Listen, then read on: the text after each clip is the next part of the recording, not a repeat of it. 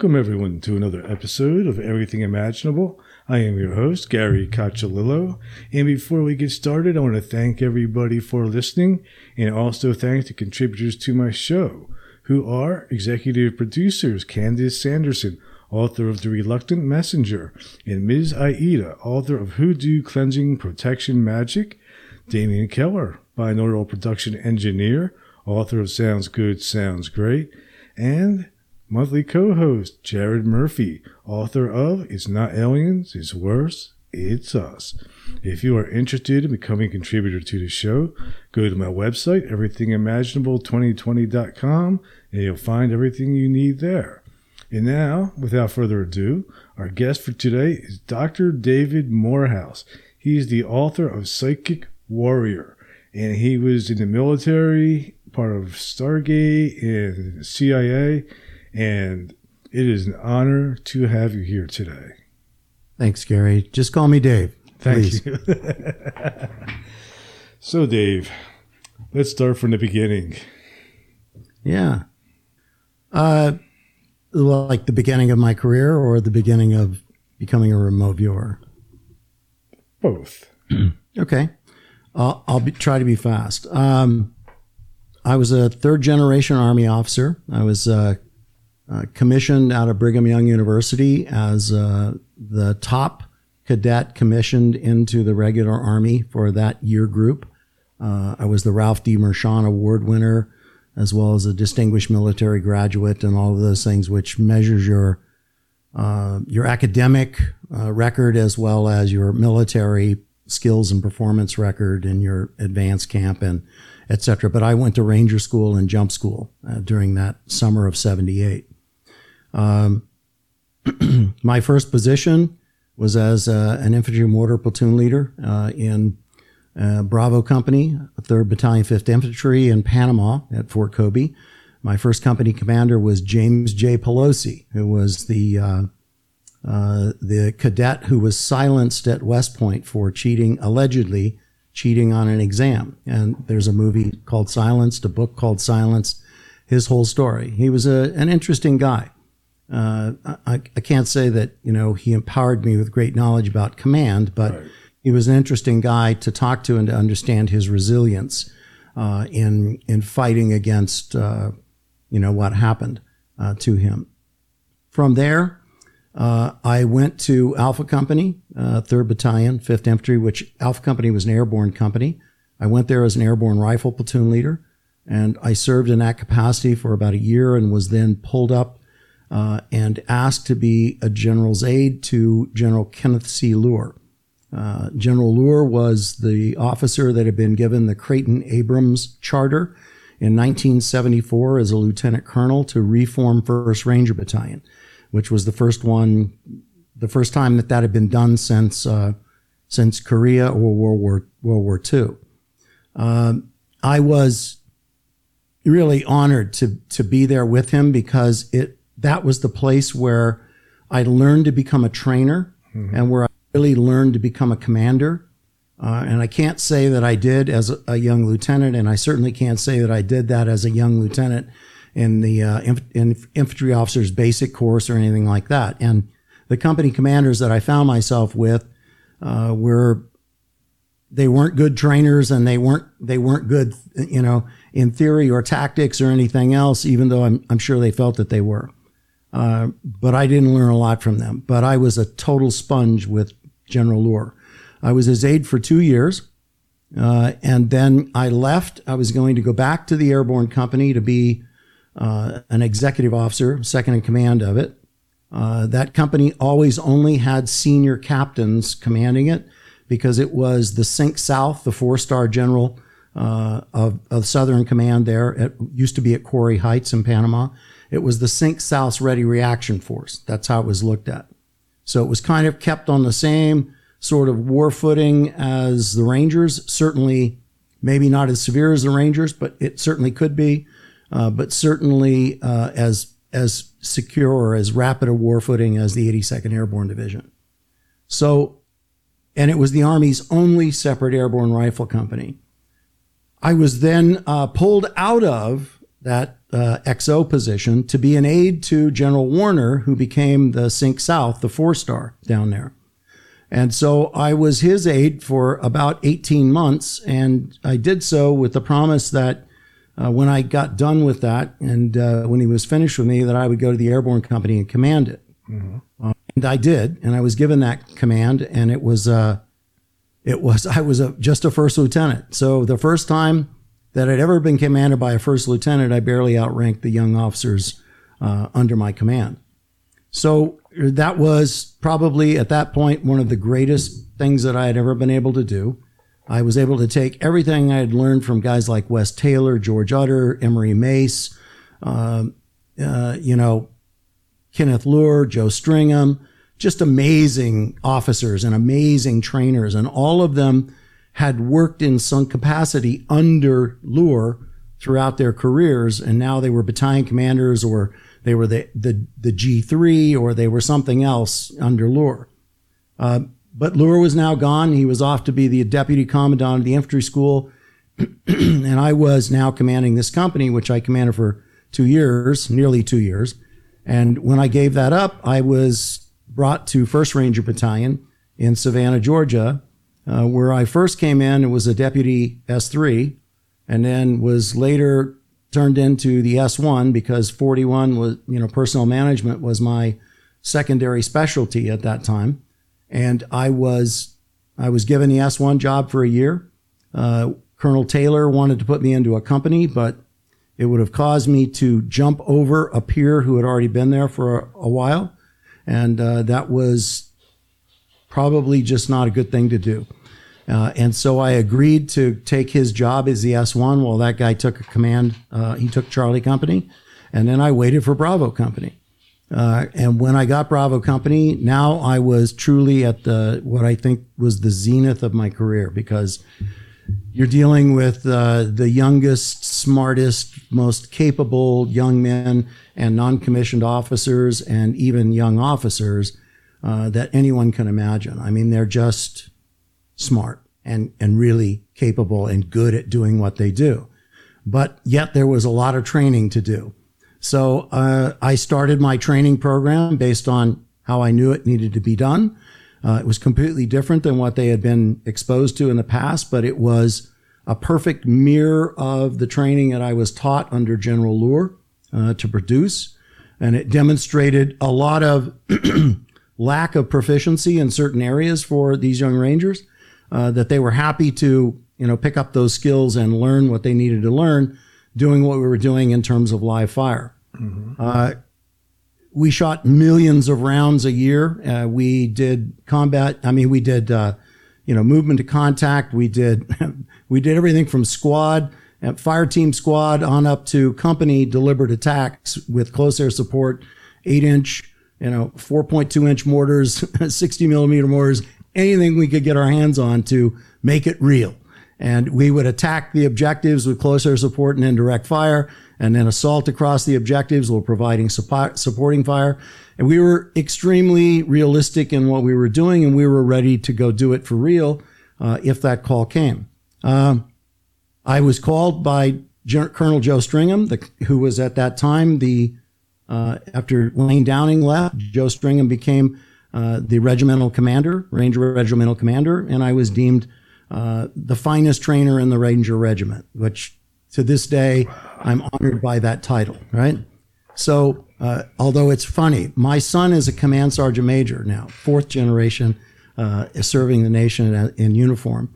And he actually worked as a military, he's a military police officer, uh, and he, as a command sergeant major, worked with uh, the Ranger Regiment in in uh, Afghanistan in his last deployment, and the command sergeant major of the Ranger Regiment used to be at E4, actually a PFC, under me when I commanded Bravo Company, and he was, of course, telling my son all sorts of stories, and I uh, I emailed him and said, don't tell him anything bad. You know, just tell him good stuff. You know. So he told my son, he goes, "Yeah, we used to accuse your dad of like trading Ranger School slots for for ammo. so instead of getting us to go, sending us to Ranger School, he trade them trade the slots for some, you know, for piles of ammo from other company commanders, which I didn't do, but you know that was the rumor that they that they adhered to, uh, and so and we the company was chosen to go to uh, because of its capabilities and just the readiness that it it, it displayed.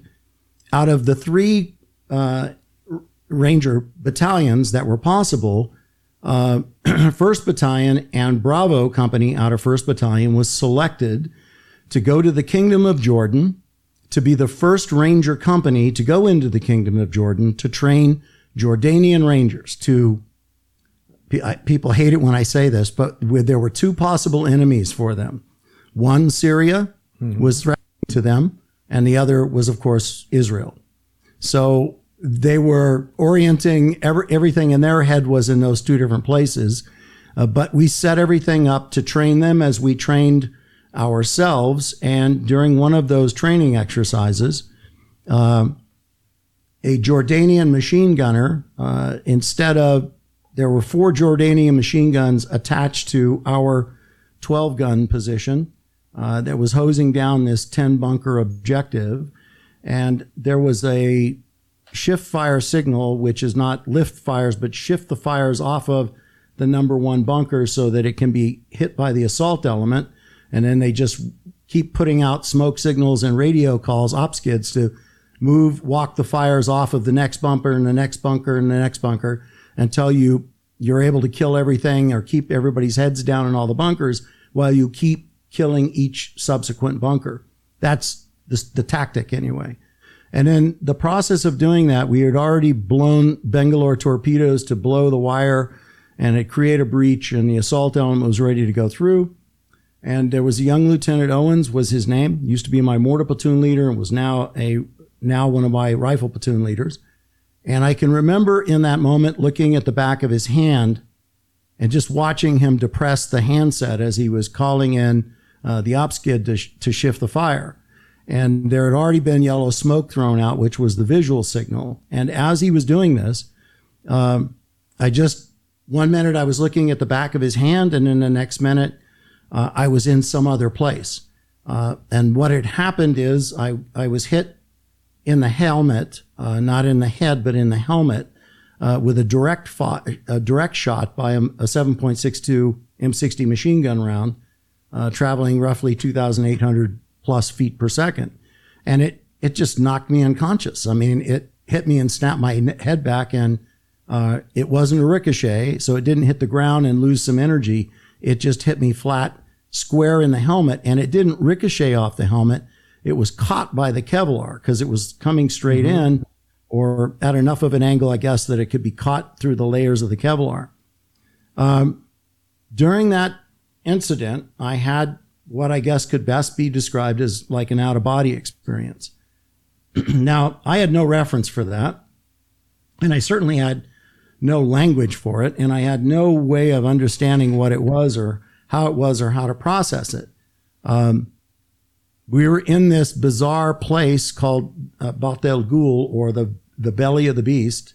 Uh, it was supposed to be a haunted valley, according to the uh, Jordanian battalion commander uh, who was on the ground there. And it was a place where the Hajj Road, uh, the road to Mecca, and also the same narrow gauge railroad that Lawrence of Arabia uh, used to blow up. There's a 42 pound piece of it sitting right over there, eight feet away because uh, we blew it up as well. And I carried that one back because it landed right behind me. and the helmet is right up there. So uh, when I was hit, of course, we had our battalion surgeon there, Dr. Paft, as I recall, and they inspected. I had a hematoma, and, you know, asked me how I felt because you play that kind of stuff off as a young man, especially as a ranger commander, because you understand that if you if you whine or wimp about it, uh, they'll put you on a plane, send you back, you know, with a medic and bring in the next company commander. So you don't do those kinds of things. You, you keep pushing and doing whatever you have to do because you want to stay there and stay in command, uh, which I did.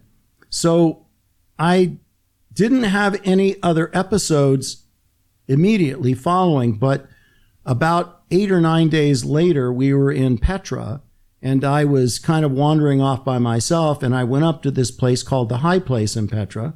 And in the High Place in Petra, my, all my Rangers were like 259 of them because I had another platoon attached, 269 of them. And they were just wandering in desert camos all over Petra uh, in soft caps. It was, I don't think you ever, it will ever, Petra will ever see that again, you know, ever. But there they were. And I just kind of wandered off by myself up to this place called the High Place.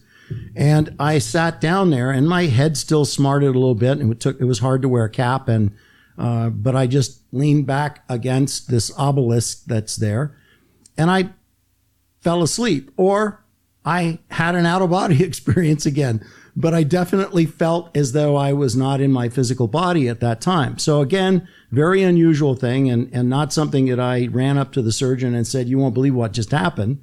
Uh, I just kept my own counsel with something like that.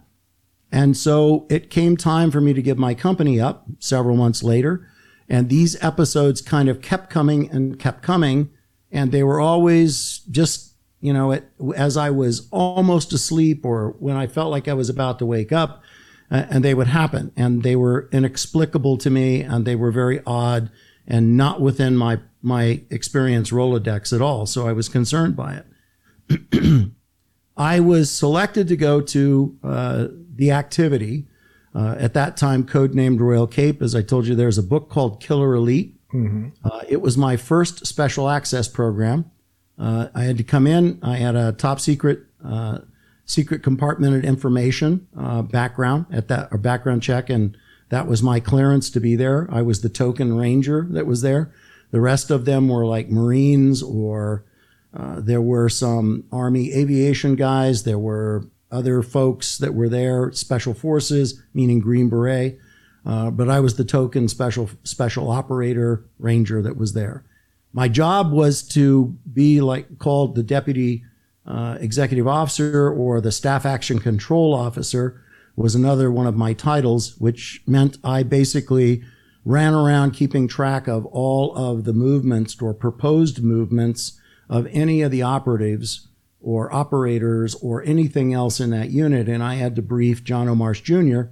Uh, multiple times a week to say, here's what's being proposed, here's why, et cetera, et cetera. There was a whole format of briefing to him, and he had to approve those movement orders. in this organization, there was a lieutenant colonel who was a psychologist, not a psychiatrist, but a psychologist. And he was detailed to this unit to keep his finger on the psychiatric pulse of this organization. Why? Because living in a, in a, you know, an organization like that, especially if you're one of the operators, uh, even people in the staff sections were having meltdowns. And I mean like meltdowns of uh, multiple divorces. And I mean, I actually saw a lieutenant colonel and a command sergeant major getting a fist fight both married men, in a fist fight at a drinking fountain over an E4, a female E4. It was bizarre to see those kinds of things.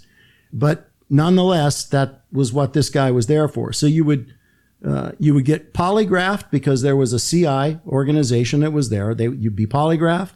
It was not a full lifestyle poly, but it was a CI poly, meaning they wanted to know if you had divulged classified information or if you knew anybody that had, etc.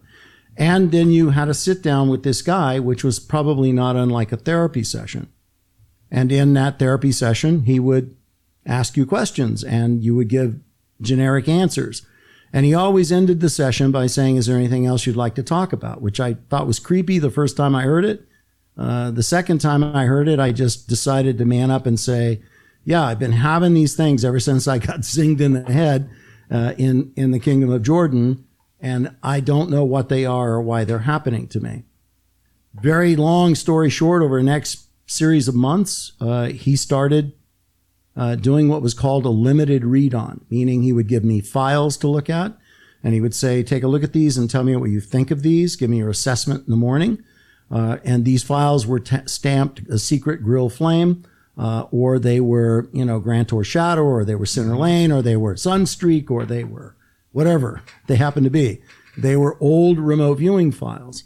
And the ones that I happened to be particularly looking at were uh, the the ones that really perked you know perked up my interest were the ones that were done in support of the failed Iranian hostage rescue attempt. So we had very limited intel, right, on on uh, on the embassy. Right. Uh, many people don't realize it, but we had none of the blueprints on the embassy. They were all in the embassy. So no, nothing was back in, in State Department or anything else. Nobody knew what the floor plan was, meaning they, I mean, they might have known that it was, you know, two stories or three stories, but they didn't know, you know, where all the stairwells were, where they went, how, which way doors opened, you know, were these windows bulletproof? Did they lock? There were these things they just had no idea. So there were, there were several primary sources of intelligence that were coming to uh, to Charlie Beckwith and the other planners for that special ops mission.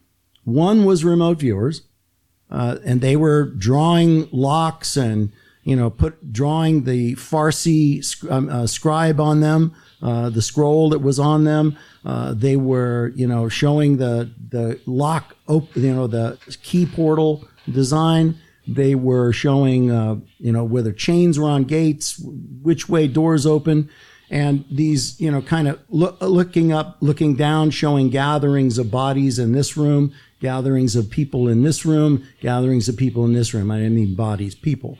And they were pushing that mm-hmm. stuff. And then the other thing they had was Ted Koppel, who was in the embassy interviewing various members of the Revolutionary Guard.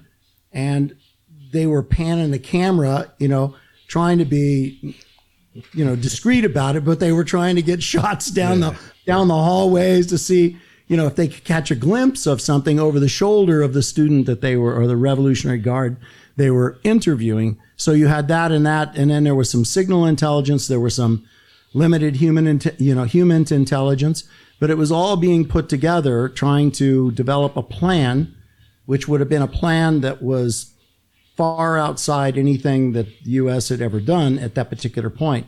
And the technology just didn't exist to make it happen the way it needed to happen.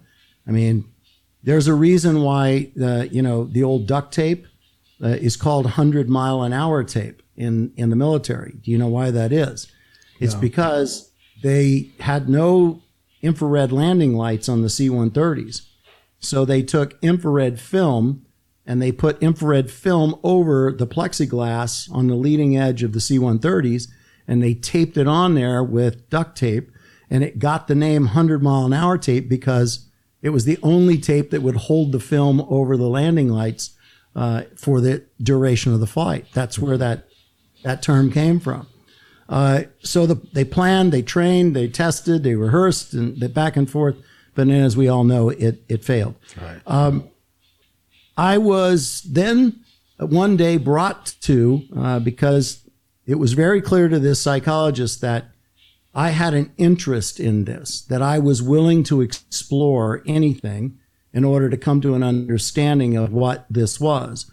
So I was then brought to uh, Fort Meade, Maryland, and came down this, made a turn right past the hospital and over this bridge that German prisoners of war built uh, during World War II. And I was brought then simply to uh, this ramshackle building. I mean, he's single war. There were single story World War II barracks looking buildings. Same kind of barracks that we lived in in Ranger School. If you really want, want to know the truth, this actually was a was an old World War II baker's school. Uh, hence, it had like this weird four by four tile all over the place in different spots because that would have been where the kitchen and other mm-hmm. things were in the baker's school. But we walked up to this thing with paint peeling, you know, the the sea, the the roof line was an old glass asphalt. It looked like, you know, how bologna looks when it gets mm-hmm. fried. So everything on it was all cupped up and it was just the whole thing was just it really looked horrible.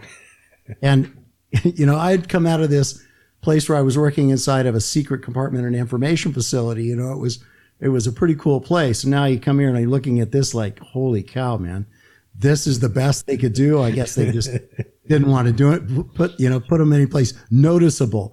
So you go, they open up this big. He knocks on this huge green metal door that's got a combo lock on it. And the door opens and it's this little rotund woman by the name of Jeannie, who is, uh, her husband's a colonel and she happens to be the, the recorder, the transcriber, the phone answerer and the secretary for, for the program manager all rolled into one.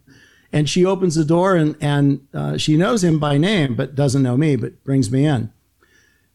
First thing I notice when I walk in is that across this, the building's about 25 feet wide, and right across, they called it the lobby, but it just had a couple of old military furnitures sitting there. But the wall had a had a big giant mural painted on it. It was a galaxy with red gaseous clouds. And I thought, my God, that's not something you see every day in a military organization. I mean, usually it's like tanks or artillery pieces or Rangers in action or something else. And now you're looking at this going, well, that's strange, a little strange. And so I'm then taken back to meet this cast of characters while the doctor peels off to go in to speak to Fern Gauvin, the GS 15, who is the program manager of the organization. And I meet Angela and Robin, and I meet Mel. Uh, you know, Mel Riley is a smoker, so uh, which I always said would kill him, and it did. Uh, he is, uh, you know, in this part of the building where the smoke was like from the ceiling, I swear, down to about the five foot level. So you had to kind of duck under it to not stick your face in it and travel through it. Mm-hmm. Sitting at a desk smoking, so is Angela and Robin. And Angela and Robin are playing with tarot cards. They have black cloths draped over their desks and they're flipping tarot cards down. And I'm like, well, that's not something you see every day either. and I look at Mel Riley, and behind him is a lance and a tomahawk and a, a, a drum, dream drum, and you know he's he has this huge piece of of deerskin in front of him, and he has this vast like chest of different colored beads, and he is beading a, an intricate you know Native American pattern onto this thing, and uh, he just has these old grandfatherly eyes and white hair like me. Uh, but I, again, strange to just see that and to kind of take that all in. Then I go meet the rest of the crew, uh, which at that time was Paul Gabi and uh, Lynn, and that was it. Oh, and Ed Dames. And so then uh, I'm brought in to sit down with Fern Gauvin. Uh, and Fern Gauvin says to me, as I walk into the room and I'm introduced to him, he goes, I'm always impressed that there are young officers who are willing to give everything up to come and be part of this unit. Now, nobody had said anything to me in a bad way about the unit up to this particular point in time because this was not being relayed to Commander Lackey, Colonel Lackey, who was the commander of the activity, or, or Colonel Bob Glass, who was the other, the, the deputy commander, both 06s. Uh, nobody had said anything to them, not even to uh, Lieutenant Colonel Lurie, who was the guy w- who was my my direct supervisor as the deputy executive officer. I assumed, I guess, that that this lieutenant colonel was talking to them about it, but he wasn't. And so I find myself uh, listening to this guy Fern say, "Give everything up to become to come here." And I said, "I I I, don't know what you what you mean by that, and I don't even really know what you do here. I've just been shown files." and kind of given sketchy information that he didn't read me on fully onto this program. And Fern Gauvin just looks at me and he says, Well, what we do here, young man, is we train individuals to transcend space and time to view persons, places, or things remote in space and time, and to gather and collect and report intelligence information on the same. Well, now that's not something you, you hear every day as as an army officer, right? No. I mean, I did not come from that bolt of cloth.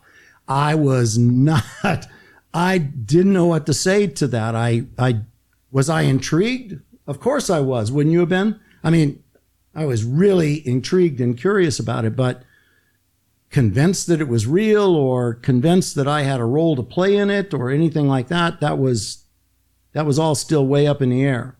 So after that conversation, back in this little Chrysler K car and heading back to to the activity. And when I get back to the activity, well, within an hour of me getting there, uh, they sure as hell found out that I had been there with with this uh, psychi- psychologist. And yeah, they were hot. They were really pissed off. And so I got called in in front of both of these colonels who told me that this was nothing but an organization of misfits and freaks and ne'er do wells, and that if I went there, that I would never recover from it, and that you know it just it had a, it would put a stain on me that I would never rid myself of, et cetera, et cetera.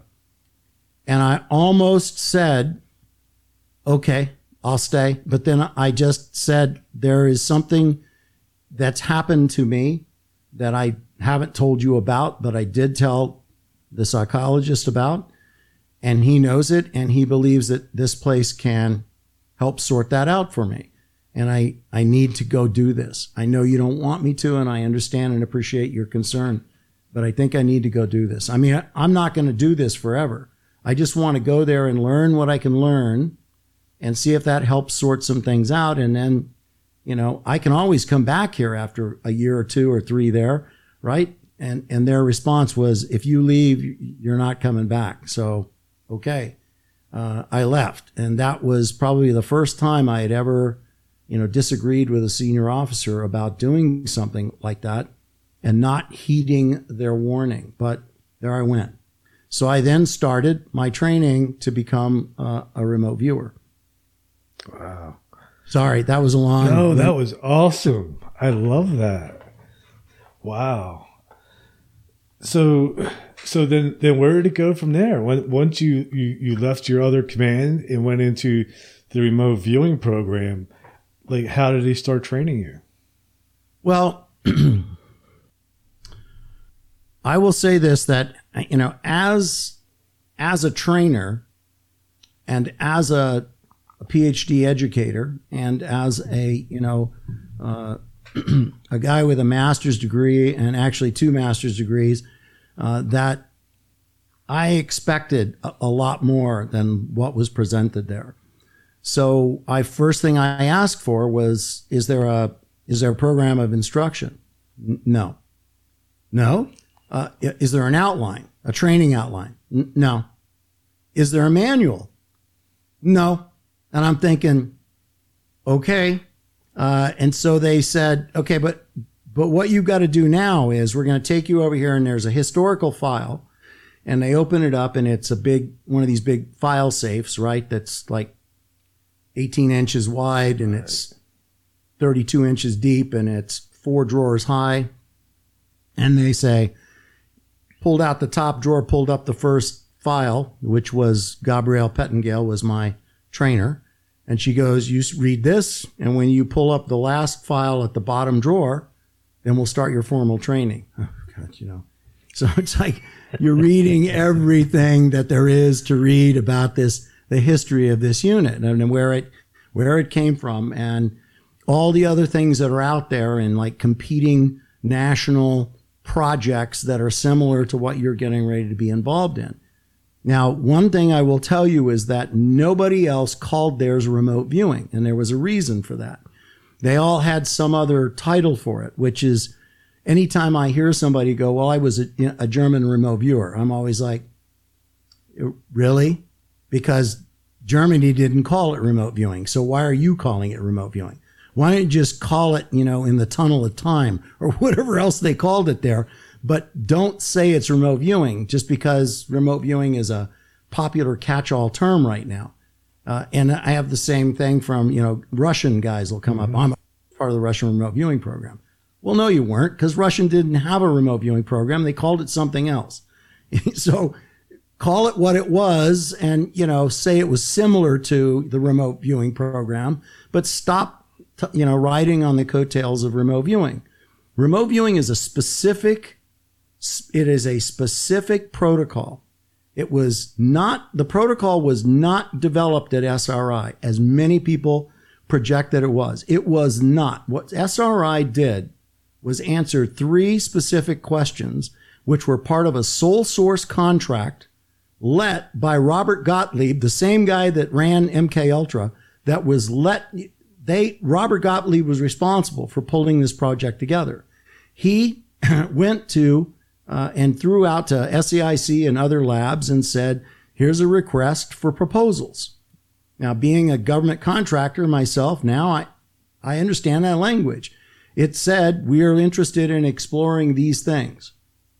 And of course, this would have been done on a classified level, which that happens. Mm-hmm. They, I've done that for classified pro, for classified contracts as well. So they would do that, and then they looked at the different proposals that came back. They made a determination, and they sole source contracted it to SRI. Now I don't know why they did that, but they did. So SRI gets this contract, and they have three basic questions to answer. We need you to validate scientifically and exp- tell us whether or not this phenomenon, meaning just anything to do with human psychogenics, okay, is real or not? Or is it just all make believe and, and bullshit? So, what is it? Is it real? Can you validate it? And we want you to tell us who will be good at this and who will not be good at this so that we can decide whether or not, you know, how we're going to screen for personnel to put into this program, assuming you tell us that it's a program worth pursuing because you validated it. And then third was, can you replicate it? Which means, do you have, can you pull together a training protocol to do this? so question number one is answered within a couple of years with it, it and, and it's answered in the affirmative. Yes, we have validated this.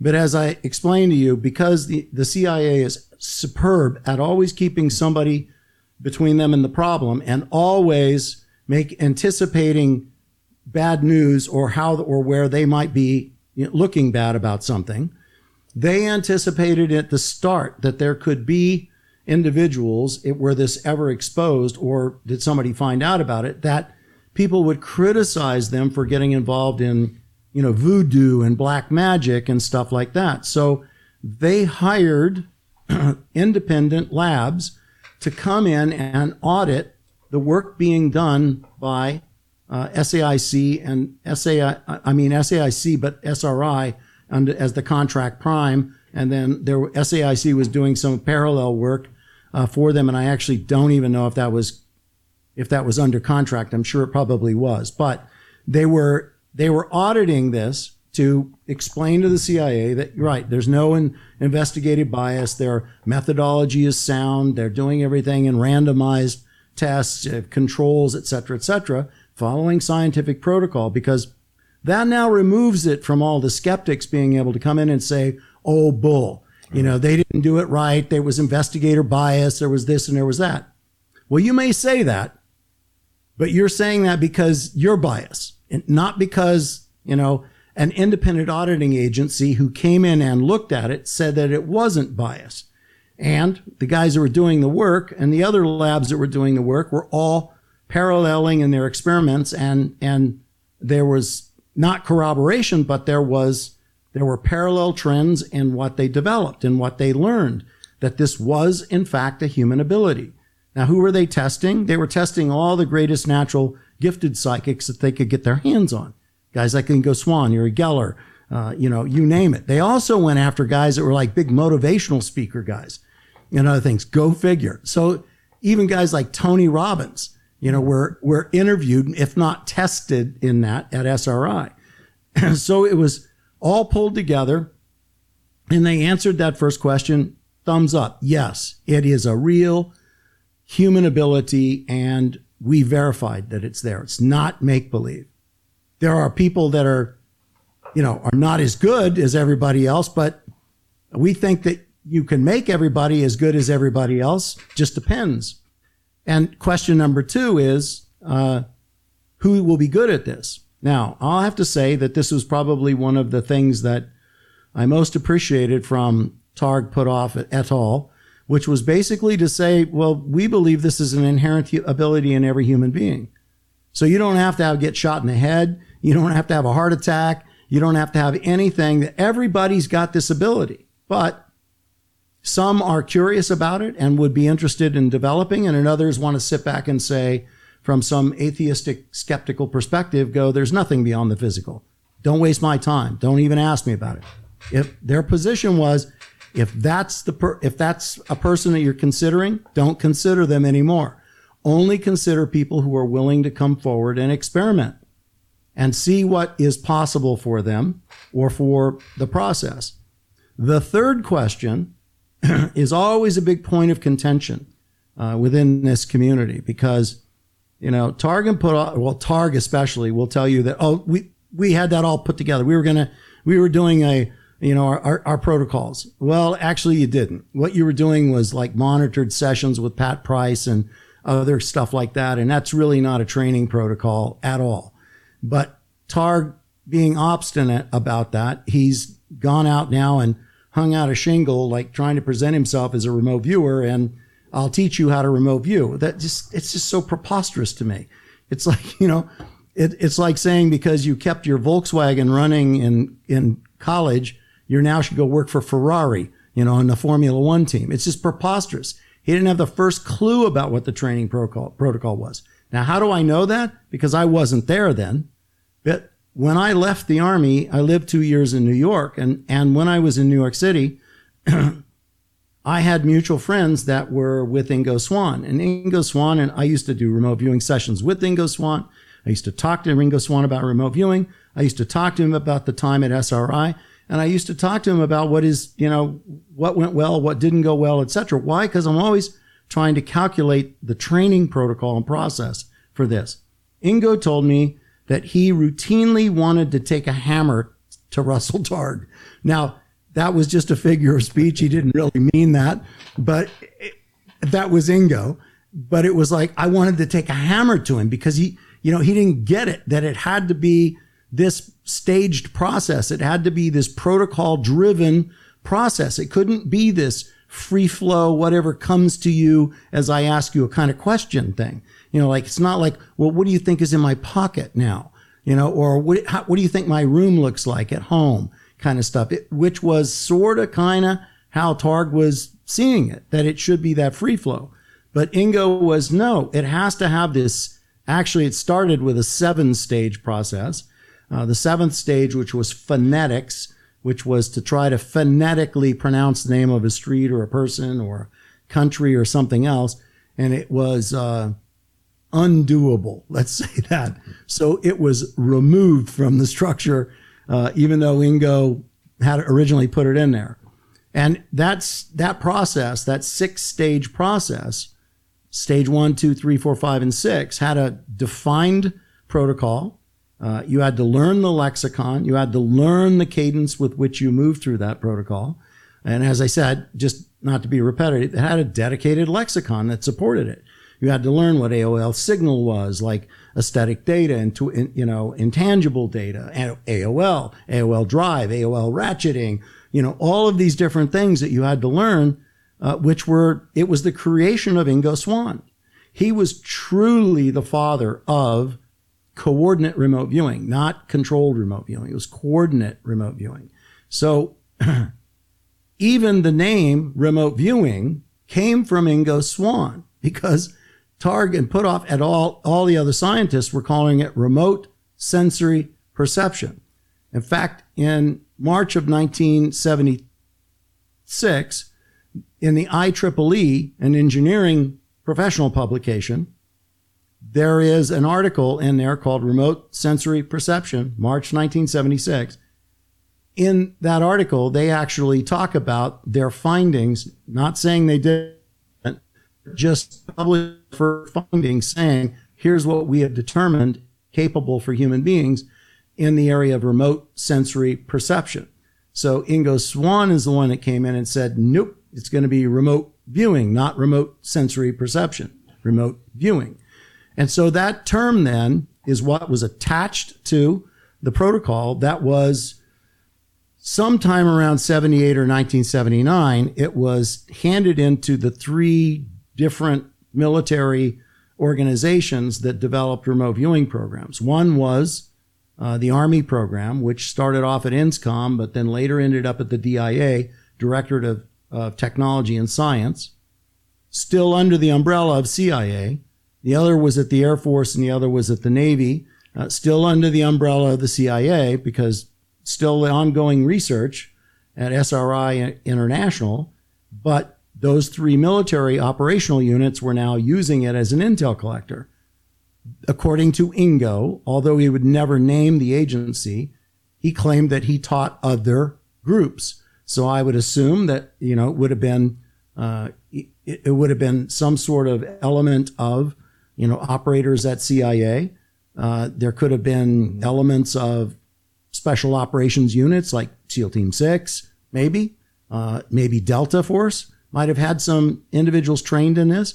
I don't know if they would have been operators, but in order to answer that question or even understand the, the logic behind that question, you have to understand where this all began. Because back in, in 73, when it started, this is when the Delta Force concept paper was written. Delta Force concept was not Delta Force meaning Combat Applications Group or Delta Force as we see it. Um, it was an actual think tank that which was working uh, with with all sorts of uh, of uh, mil, you know high-ranking military generals, colonels, etc., and high-ranking DoD or DOA civilians, Department of the Army civilians, to help calculate and refigure the design of the new all-volunteer army after the draft ended in eh, you know in, in 73 or 74 whatever it was when it was terminated so the there was this whole new design for what how are we going to make this army this all volunteer army. How are we going to have to change that? They had, they were really quite concerned about their ability to continue to man the force if it was all voluntary, particularly after Vietnam. It was a big concern. So they were trying to figure out how they were going to change things. And that is also when you started to see things like from Lieutenant Colonel Jim Channon came up with, among other people, this First Earth Battalion, which was, oh yeah, you know, that was a funny, funny book uh, written by a guy who actually didn't write the book, but he claimed he wrote the book. Uh, it was real gonzo, you know, authorship. And then, you know, George Clooney makes a movie called The Men Who Stare at Goats. And then, and then the guy that actually wrote the book, because the clown that didn't write the book, but whose name's on the book, and, you know, now it's a movie, and neither him nor Clooney involved the other guy. So the guy who actually wrote the book sues Clooney and sues sues the other guys whose names on the book. So the movie almost gets canceled because these guys are going at each other at this point. And I was like, beautiful, absolutely beautiful because I hated the book. It was a smart ass approach to it. And I hated the movie. It was funny in parts, I, I admit, but none of it was real. I mean, it was just stupid ass stuff that was thrown out there to be funny. Uh, and it was over the top interpretations of things that Channon was very serious about, as were the Delta Force concept members, very serious about this stuff. How are we going to redesign our army? And it has to be something more than just, you know, sharpening bayonets and, you know, knuckle draggers. We've got to create a, a more advanced, you know, uh, well-rounded, uh, you know, maybe even spiritually based military that's going to be in service to the nation and its people.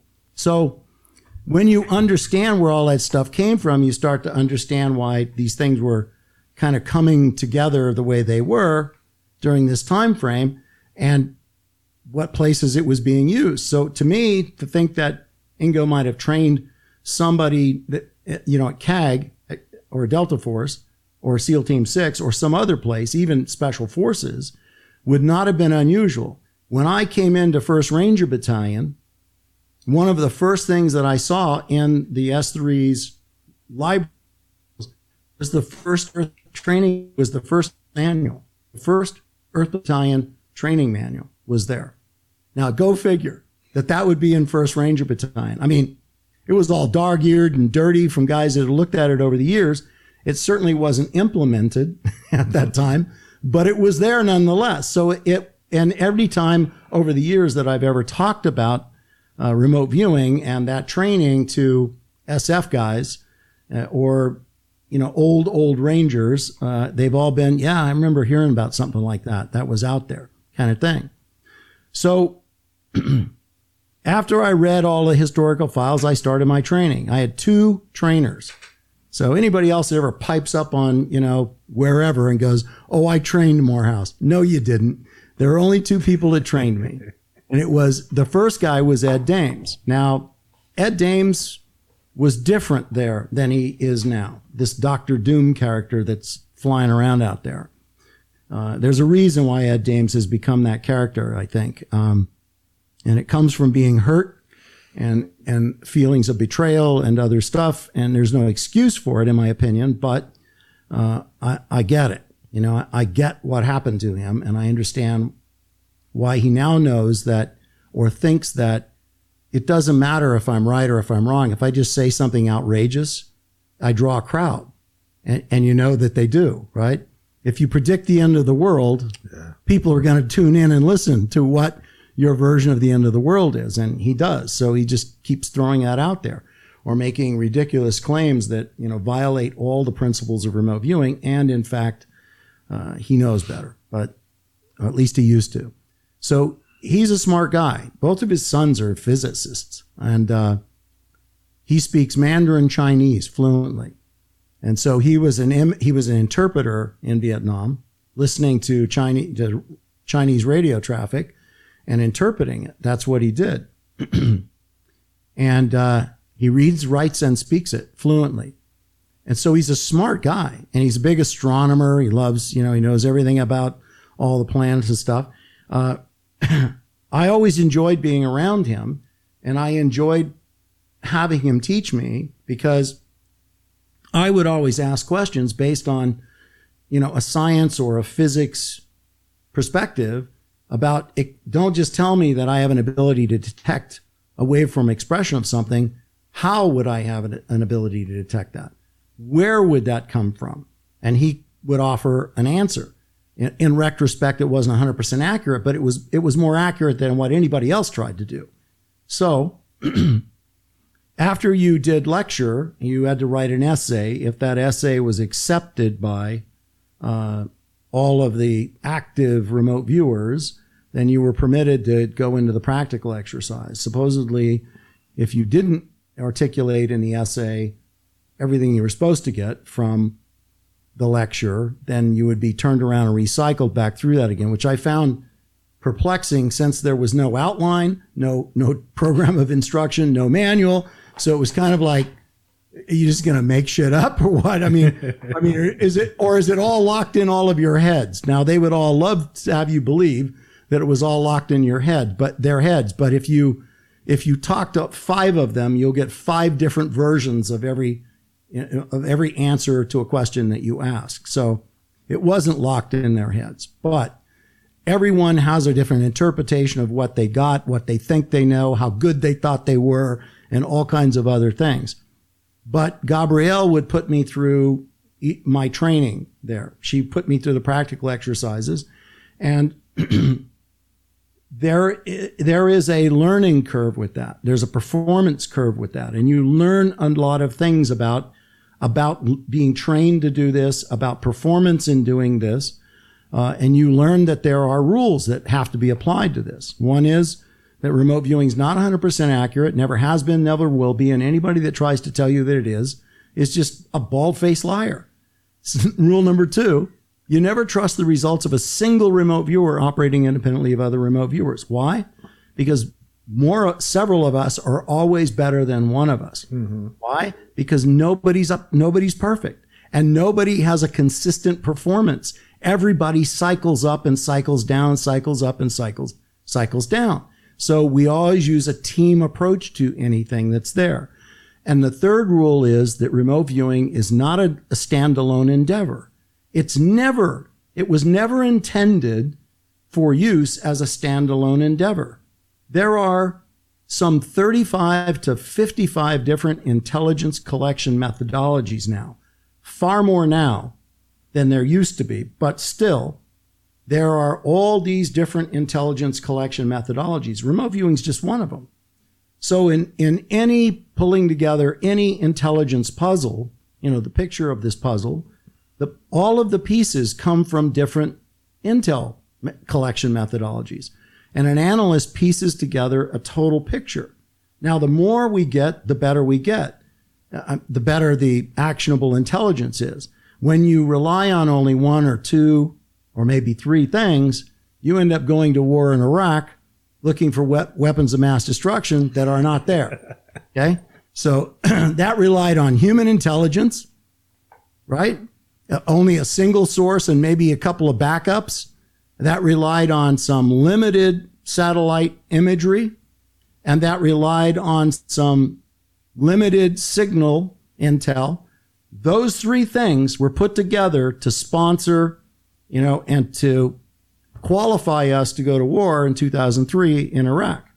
And so, yeah, and then we all find out that it's not so. And everybody's like, well, how the hell did that happen? Well, go back to remote viewings. Third rule, you know, it can't be a standalone endeavor.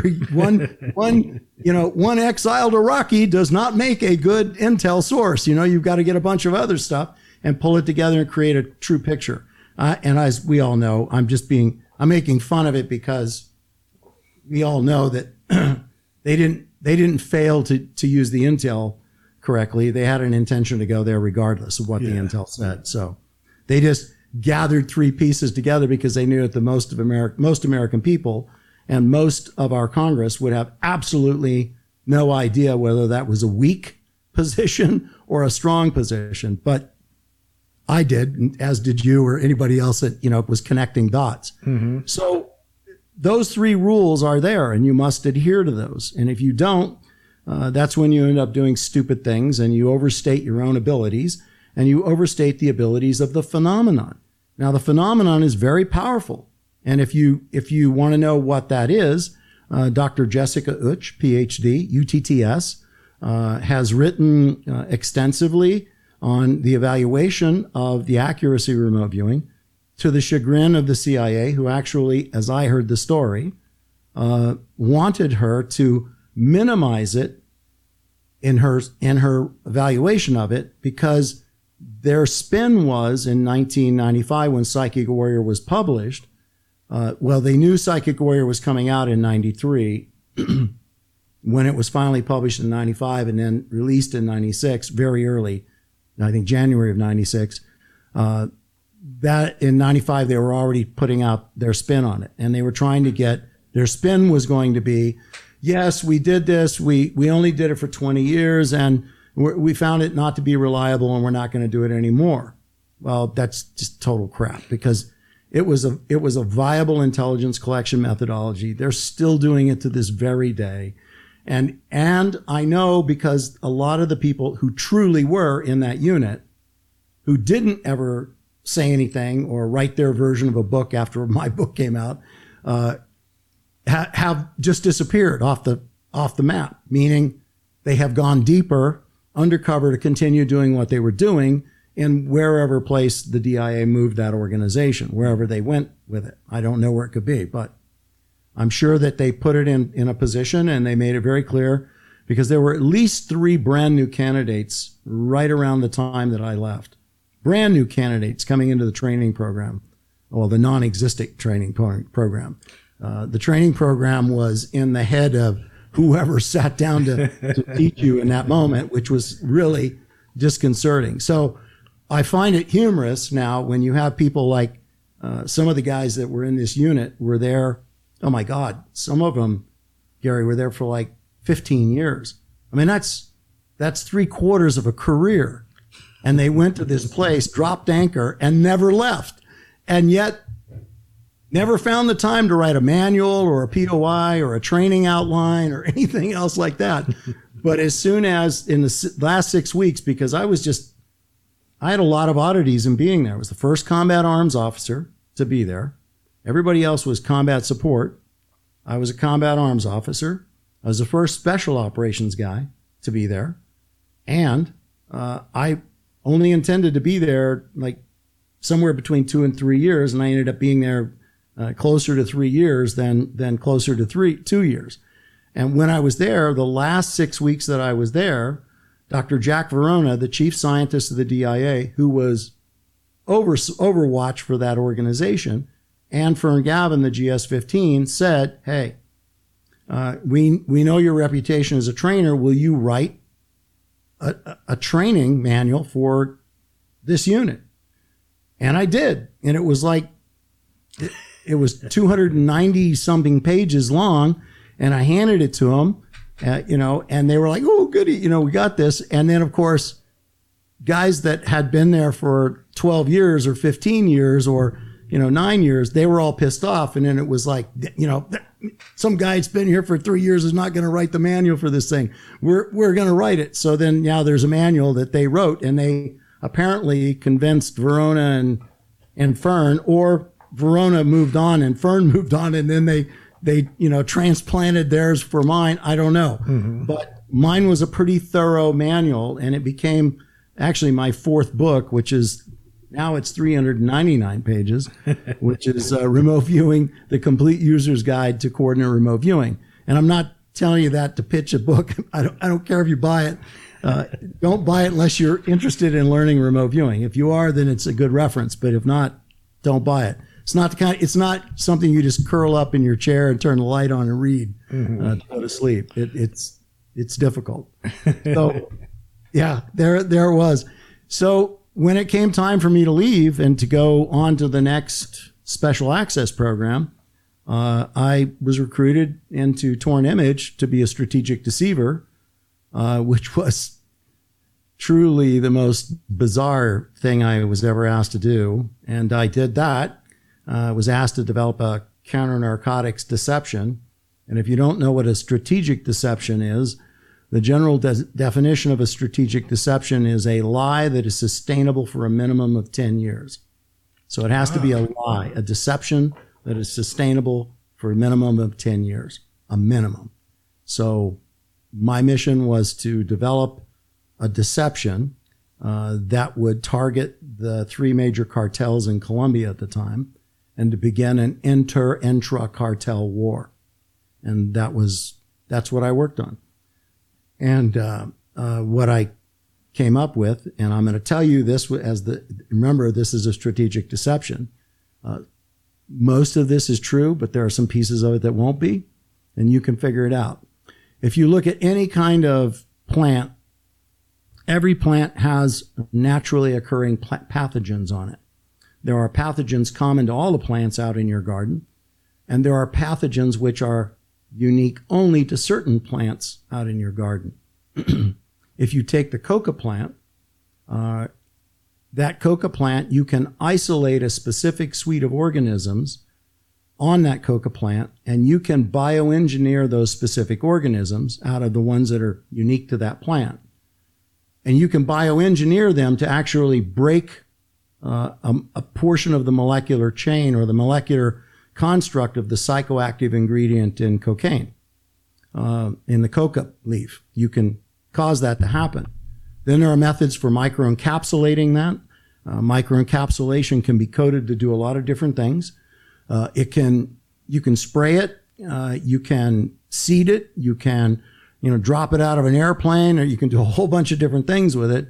And when it lands into hectares of coca, uh, it may activate and open and releasing these pathogens at the first rain, or when temperature drops to a certain level or rises to a certain level, depending upon what you're trying to create as an environment of infestation for this pathogen. Uh, pathogen can be engineered to live within the root ball, which means it's self inoculating. Every time you harvest it as a new plant grows up, the pathogen continues to mm-hmm. break the molecular chain of the psychoactive ingredient in that plant. And so the intent was to build uh, was to build this microencapsulate it, uh, and to one aspect was to we knew the the tail numbers and the markings of the various cartel aircraft, uh, so we knew Cali, Medellin, you know, we knew the different ones, and the idea was to take Cali aircraft and, and identical aircraft, paint them to look exactly the same, and then spray spray the fields that were being used for the Medellin cartel, and vice versa, and then have another one spray the other one, and then that of course that information would get out, and you wouldn't want to spray the actual ingredient, the pathogen, into all of them. Mm-hmm. You want to spray it into one of them, so that when one figures out that now their pro- their product, even though it will test positive for the amount of coca that is in it, right? It is actually inert. So you would get a bigger buzz out of table salt than, or, baking soda than you would the, the finished product. And then the idea was to lace uh, this washed, chemically washed uh, product into the distribution chains so that by the time it got handed off and was sold on the streets of Detroit, you would have a product that was an inert product, even though it tested perfectly blue mm-hmm. as showing it had the presence of coca in it. So you get the idea here, right? Yeah. You're really screwing with their money. Genius. With, yeah, I thought so. So it uh, it's how my mind works. So it ends up being this thing that it is going to start an inter intra cartel war. You've got Medellin pissed off at Cali, Cali pissed off at somebody else. You've got suppliers and distributors on the streets uh, of America that have got an inert product that now start a war back up the chain. And so, yeah, the the the thing was canceled uh, almost as quickly as it got put put into action because I was told a lot of different reasons, and then I was also told to just shut up. And I I kind of think that it was probably, I mean, we're talking now about you know when Pablo Escobar was kind of still at his at his prime and, and strength and other things, and I think if you believe, you know, Gary Webb, and if you, you know, you know who Gary Webb is, mm-hmm. the okay San Jose Mercury News. If you believe Gary Webb and others uh, that worked in those areas uh, about what was going on at that time, uh, and the cross contamination of weapons and money and guns for different purposes from different places, as well as you know Barry Seal importing coke into you know, in Mena, Arkansas, mm-hmm. and getting bailed out by the governor, later our president in Arkansas, which that all was true. That all happened. Uh, yeah, uh, there was a reason that it got canceled. And the reason it got canceled is I think that it was probably going to be too effective and that it was probably going to cause too much mayhem. And, you know, there's probably one piece of me that will say that it, it's very possibly could have affected people's pocketbooks that didn't want to have their pocketbooks affected by it. Hmm. Did they, did our government or the CIA fund a lot of their black ops through drugs? I don't know if they did a lot of it, uh, but I know that it, when it came to compartmented uh, special projects, that it's just like in that movie. And that movie is not a big exaggeration about how that all works. I mean, a guy comes in, befriends Barry Seals, and says, this is what we want you to do. Now, if you're looking at that from the way that movie was portrayed, um, it it was that the CIA was not. They were witting of the fact that he was transporting cocaine mm-hmm. while doing work for them and getting and you know and getting paid by drug lords, but they certainly didn't blow the whistle on it or stop it or do anything like that. And in fact, you know, uh, in an effort to try to hide the other program that they were working on, which was the the Contra, uh, trying to spin up the Contras and train the Contras and bring them to the United States and train them because it was difficult to train them in in Honduras and other places. I mean, that was one of the things that really failed. When the Rangers, we used to spend a lot of time in uh, in a place called um, Boquerón, which was kind of up in the north in the northeastern portion of Honduras, right on the Nicaraguan River. There was a the bay there. Uh, we did a lot of work in there and a lot of things in there, and uh, uh, you know that was the main crossing point for Contras. Contras going across to faint Sandinistas, then pick up another patrol, bring it back in again. SF would pick it up, third to the seventh, pick it up, train it, refit it, get it going again, try to you know backfill it with new new bodies if they could get them uh, which oftentimes they, you know, I, I just I got called out of the jungle one time and I had to bring a platoon out and get into a into a CH-47 and we flew from a, a jungle LZ and flew into Mocorone to land because there was a father that had shown up that was threatening the lives of a bunch of different people because his son had been taken uh, from in Nicaragua and brought into uh, Mocoron to be trained as a Contra, and he came to collect him. And he was drunk and wielding a machete, and you know, so we had to come in and intervene in in that case. and he ended up uh, ended up being very badly badly hurt as a result of you know our requiring to intervene in that. But yeah, things like that happened a lot. So all of that stuff, did I again? So to answer the question, did the CIA orchestrate that? Uh, no, because but they knew that it was happening, and they didn't do anything to stop it either. Why? Because as long as Barry Seals was doing what else, the other things that they wanted him to do, then they really didn't give a, a damn about what he was doing to earn money or where he was taking it. Now I don't know the deal with, uh, you know, with uh, what Gary Webb stumbled upon. Now, if you believe that movie Kill the Messenger, which I have no reason, just knowing based on my experience, I have no reason to doubt it or to think it sensational or conspiratorial or anything else. I, I think that those things probably happened. It, it probably happened to, to Gary Webb in that way. And of course, he never recovered from it. He was never a journalist again. And eventually, uh, they claim that he committed suicide, but there were two bullet holes in his head. you know, I, that'd be the first one I've seen where a guy shot himself once in the head and then shot himself a second time in the head just to finish it off. I, that would be tough to do. You would think. Wow, yeah. That's insane. Was, was George Bush? I mean, he was head of the CIA, wasn't he? During yeah. while yeah. some of this was going on, did he? Do you think he knew about um, the remote viewing program and stuff? Here's my take on that, and uh, some people disagree with this, but I can tell you that uh, I would be willing to bet that it's at least 95%, if not higher, completely accurate. in this world of compartmented intelligence and compartmented special projects, special access projects, the people that are in command of those things, like I don't care if it's commander of DIA or it's the director of the Central Intelligence Agency or whatever you want to call it, um, they don't know everything that everybody's working on. They get they get briefings, but in that world, there is no law, there is no rule that says that, uh, and when you give a briefing, it will be the complete and accurate briefing about what you're doing. And in fact, in that world, you are trained, encouraged, brought up, educated uh, with the knowledge that if you're in a secret compartmented information, I mean, if you're in a, a special access program compartmentalized, uh, you have no obligation to anybody other than the project.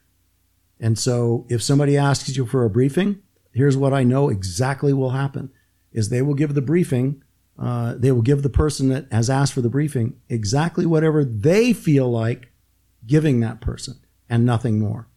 And that person has no recourse. They, what are they going to do? I don't think you're telling me the whole truth. Yeah, well, I, I am. No, I don't think you are. Well, I I am, you know, and that's that's unfortunately how it goes. Now, in do those directors uh, of those various agencies want to know everything that's going on? Hell no. they want plausible deniability. Yeah. I mean, this is like kind of career ending stuff, some of this stuff. So there are, they know that there are things that are going on within the organization that they just don't want to know the particulars about. And, but they will stand up and defend that program and or the people in that program, uh, you know, forever because they will just not expose it. And you can use the like the Diane Feinstein, you know, report on the enhanced interrogation techniques, right? She gets they go ahead and tell Feinstein, you know, as the head of the Senate Select Committee for Counterintelligence uh, or intelligence rather, and they tell her go ahead and you know investigate these enhanced the EIT, go ahead and investigate it. Assuming that nobody's ever going to get dig deep enough to really find out the stuff that they can find out, but some young man did. I don't remember his name, but he did.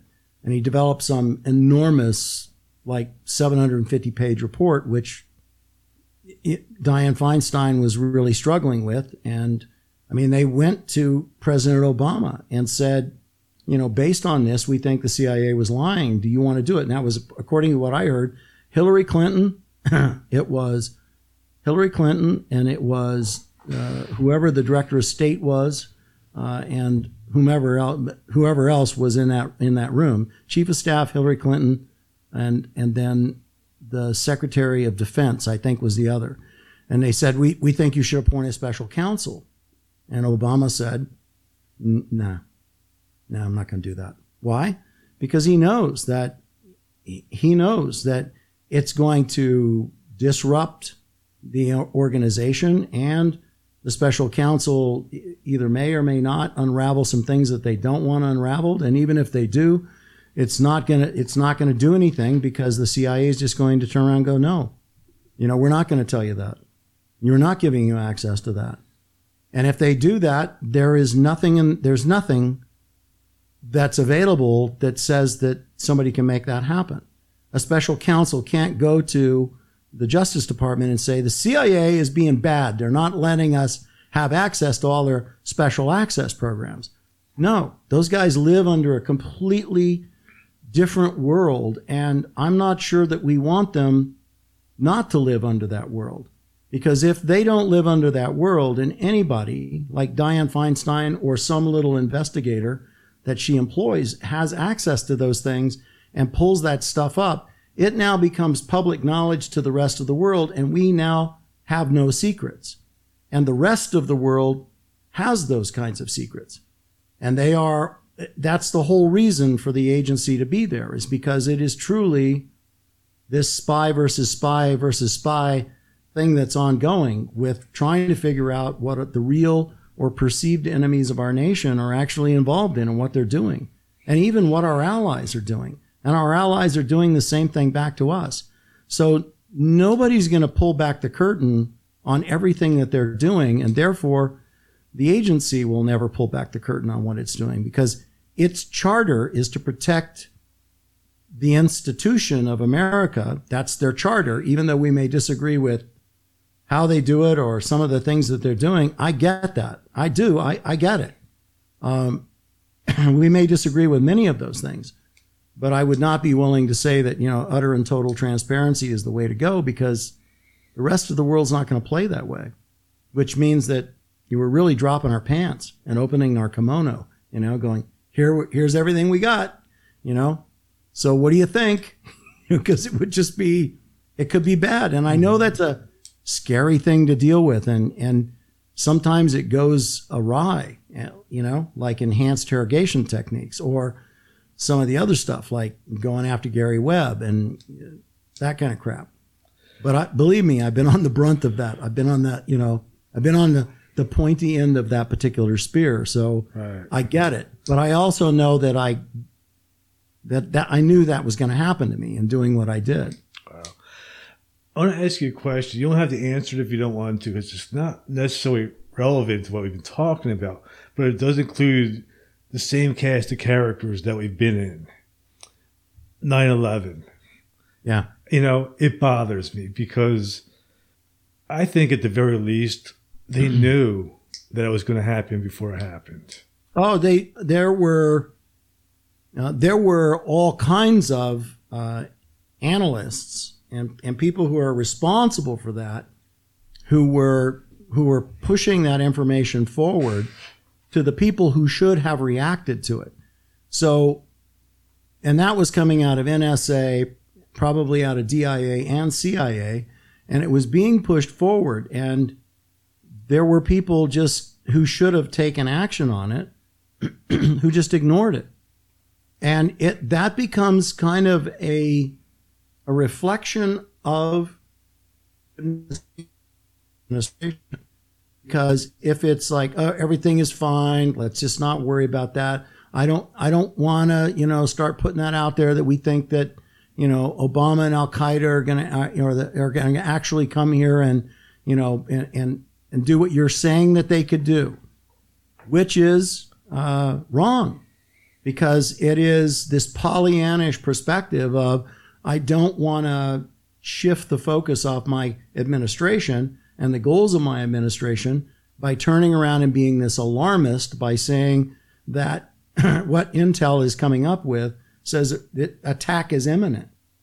And attack is imminent, even though they didn't couldn't say they're going to hijack aircraft and fly them into buildings.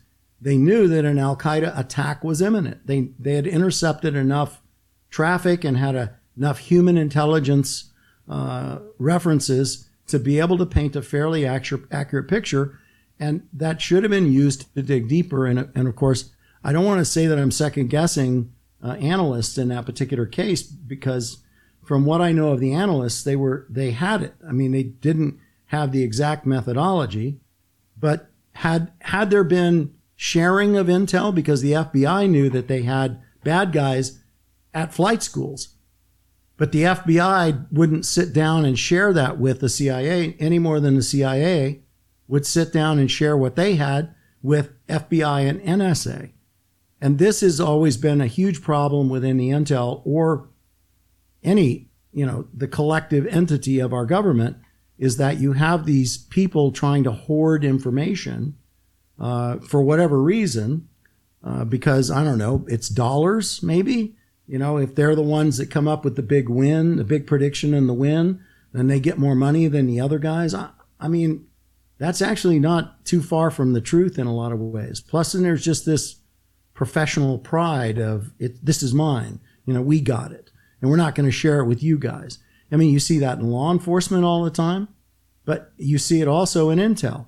So there were guys in the FBI that absolutely knew that these guys were suspect they that and that they were taking flying lessons and they did nothing about it. And then you also had intel analysts going, "We know that Al Qaeda is planning a huge attack."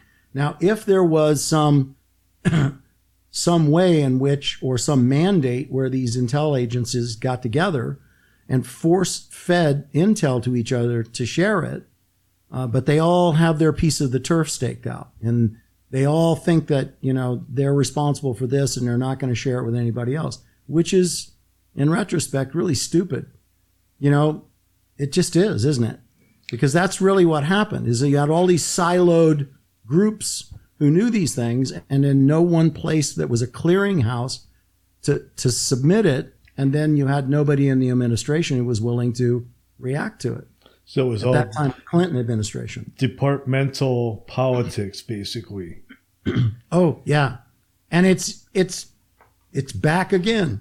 you know, it it uh, as much of a, a nut as as George Bush Jr. was, and and uh, you know, at least what he was doing was just slamming his fist on the table and going, "Y'all are going to start talking," you know, kind of thing. And and he forced that to happen, and I'm not sure how effectively how effective it was, but it was certainly the objective at that time that this all happened because you guys weren't talking, and this this is going to stop. You're gonna you're gonna start talking and sharing. So it always goes on for as long as the administration is willing to keep a burner under everybody's ass to make it happen. And as soon as administration comes in and goes gets focused on other things, then those things begin. Everybody goes back into their their own little turf because those directors change, right? Deputy Mhm. directors change. You know, occasionally heads of special access programs change, and so the institutional knowledge base is fairly short-lived in a lot of ways. I see you have a UFO on the back of your on your wall there, Mhm. so this is a nice segue into another thing that I talk about to a lot of people because you'll see these guys that come up and, and go, well, you know, I'm in charge. I, I got this for the UFO community now. They'll be like, I, I am who I, I I'm going to shake this up and break this loose. So they go in and talk to a few people. And of course, those people don't ever produce anything that these guys claim that they're, they're going to produce. And then they start coming up with crap like, oh, it's a, it's a leaked memo. It's not a leaked memo. You jackass. You know, the fucking Pentagon produces memorandum for record about 5 million a day. So it's not a, it's not a leaked memorandum. In fact, they probably sent it to you because it's not classified. So they just sent it to you as it's a memorandum for record. It's in the military, it's called a cover your ass document. So you go talk to some guy, that guy goes, met with these two, you know, the, you know, a civilian MD and a, you know, former Air Force officer. They wanted to talk to me about these things. Uh, here's what I said to them, you know. So he wants to make it very clear that he didn't make any promises, but he accepted your meeting. Here's what you talked about. And he said, I'll, I'll try to get, right, I'll get this to the right person. Well, the right person it, it will never go to because here's my point with that. It's like even when the president says, I'm going to, I'm, as soon as I get into office, I'm going to, I'm going to ask the questions about this. I'm going to expose this because I think everybody should know. Well, get real, people. I mean, the people that run that special access program, they consider administrations transients in the White House. And people don't get that. People think that the president's got all this power that he can go in and say, Hey, I want to know this. And when you do that to these keepers of these, you know, decade long special access programs, they're like, yeah, sure. You bet, Mr. President. Yeah. You want to know that. Yeah, we know you want to know that. Uh huh. So here's the briefing we give every president, and you know, and they go through it again, and people are like, "Damn it, damn it!" And it's like, you got to get this. These guys are not going to tell some president. They don't couldn't care less about the new president. These guys are been keeping this for you know what, seventy years. I mean, this is stuff they've been handling for 70 years and they pick their own successors. You know, these are, these are not appointed positions or promoted mm-hmm. positions. And even the Air Force guys or anybody else that's around it, they're not the real keepers of the treasure. The real keepers of the treasure are SES guys and, you know, GS guys that have grown up in that and they are protecting that. And you will never, ever, ever know the truth about whatever it is you're trying to get at unless somewhere along the line they decide that there's a reason for you to know it. And the fact that you just want to know it is not a reason for you to know it from their perspective. Mm-hmm. So they just get a grin on their face as, you know, people stand up and go, well, I'm going to really shake this up now. I'm going to go have a meeting in the Pentagon. Okay. Yeah. Meeting in the Pentagon. Yeah. That's about it's probably about 75 of those in my tenure that I've had, but yeah, go have a meeting in the Pentagon, you know. Yep, I've, been, I've had five presidents, and yep, give them all the same briefing. Yep. So they, they know how to stall for, for like we just got to stall them for eight years till the next guy comes. Truly, right? I mean that's how they look at this, and it's sad, but it, it's true. It is the way that is, and so you know. But then these guys always go the extra mile to say something stupid, like, you know, they develop some meditation thing that they now call this mysterious protocol. Oh, the CE5? CE5. Have you seen it? Yeah, I, have seen it. So, the CE5 protocol, which is a meditation thing, so it's a bunch of people getting in, you know, sitting in a circle in lawn chairs out in the desert, you know, going through a, a meditation. And of course, I love the tagline contact has been made. you know, like, really? Uh, okay, contact has been made. But then the guy that comes up with that thing stands in there on film to the American people and says, the people of the world, and says, well, you know, after we initiated this protocol and we've been having such great success with it that the, you know, the, the head of army intelligence scooped me up off of the street in Washington, D.C. and took me to a, took me to a hotel and the CIA was at the hotel. It was all very threatening, all of it threatening. And, and there were some Air Force officers there too. And they said, how dare you, you know, how dare you initiate contact with aliens utilizing your CE5 protocol? You know, how dare you? And it's like, are you freaking kidding me? Do you really think that they would do something like that? First of all, you're telling me the head of Army intelligence. That's a three star general. So, so who was it? And I mean, did he have some MPs mm-hmm. back that, you know, threatened you? I mean, you're a big weightlifter. So, I mean, what? Some old 65 year old three star general, you know, forced you into the back of a sedan and threatened you on the way to some unnamed hotel. Now, look, if the guy turned around and said, this general with these guys grabbed me and took me to this hotel, and that when I got into that hotel, these agents by these names identified themselves to me, and you know these Air Force officers identified themselves to me, I I might give it some credence, but the story as told is just absolute crap. Yeah, just, just for the record, Stephen Greer will not do my podcast. Uh, thank you, thank you, thank you. So I, I, I've asked him, and he, he will not do it. So I, I think that, that that by itself kind of speaks a little bit to me. You know, It's just you know, I, it's I, I just can't stand that. If you're gonna, if, if you want to stand there and say that th- these things, uh, but here's what happens.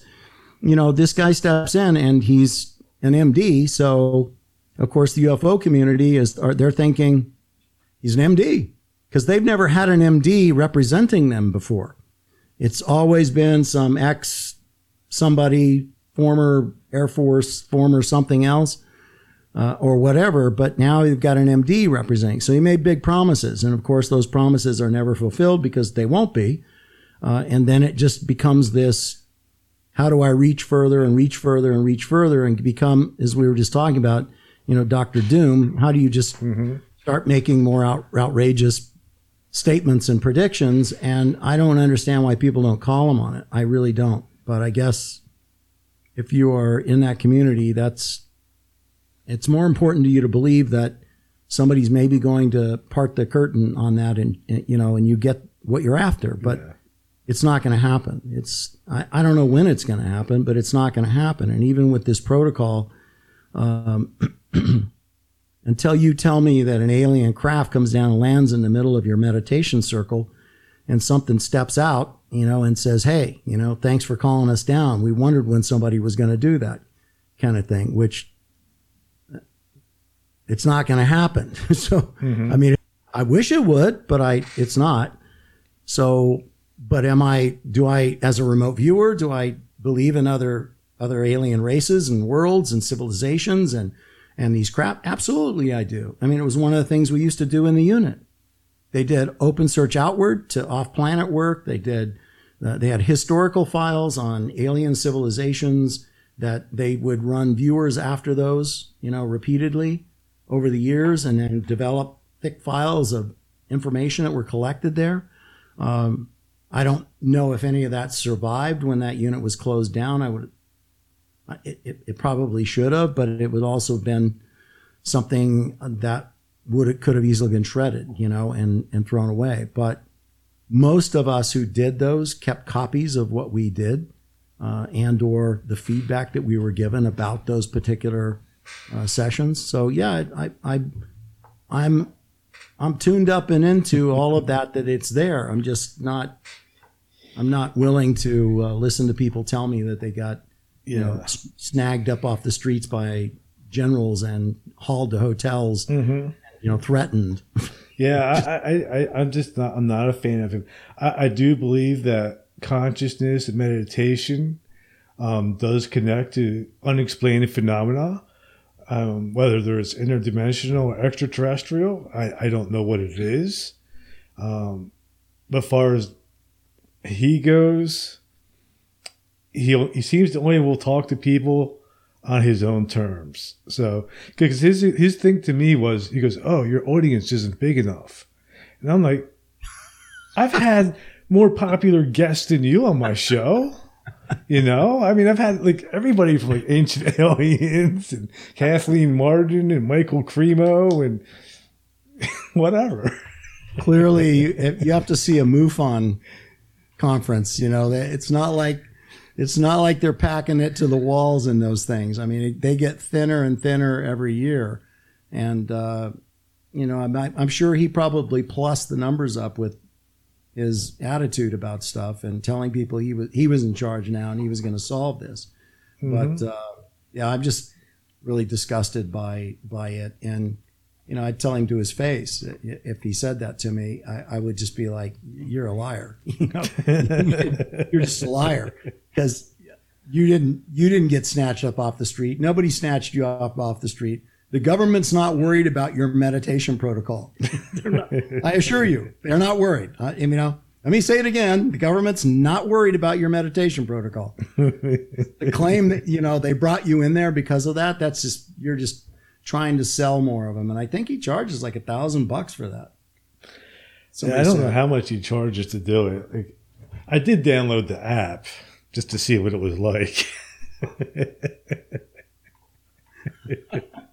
Somebody sent me the whole protocol after they heard me talk about this. The funny, he, he didn't even create the protocol. Oh hell no. He he. I have like when I have a guy Preston Dennett. He's on my show like once a month, and and he's one of the actually earlier people that started it. Yeah, I I mean I have no doubt. It's I mean if you look at it, it's it's just a yogic relaxation, breath meditation, mm-hmm. kind of guided, you know, guided imagery kind of thing. But but it's got some really funny things in there. You know, be prepared for dreams. You know, if if nothing happens the night while you're out in the desert in the lawn chair, you know, if if you have strange dreams over the next two days, those count. it's like, okay that's a pretty wide shot group, you know, on that thing. So if it happen, anything happens, you know, two days after it's supposed to happen, it it counts.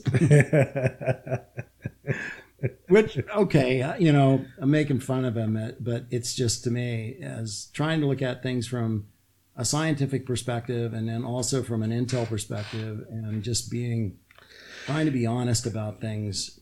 Do you do you think somebody like him is just a disinformate dis, disinformant disinformation guy. Yeah. No, I think that he's an ego-driven character that you know that stepped out of medicine to do this, and now what he's driven to do is earn an income doing uh, it. He's not. I don't even know if his board certification is current now. I mean, I employ three uh, you know three emergency physicians, a nurse practitioner, and you know a bunch of medics in in my company. But I don't I don't know if he's if his board certification is current. I don't even know if he could get a shift in an ER now. So, hmm. And I think he was an emergency physician. So, if he's not doing that, then now, which people would be surprised to see what how much money those guys actually don't make. But I know, yeah, it's it's, it's not good. yeah. Uh, it's it's just clear to me that where he is now is he'll say whatever he needs to say to get people to you know to to, to buy the next thing or to, to stick with it because mm-hmm.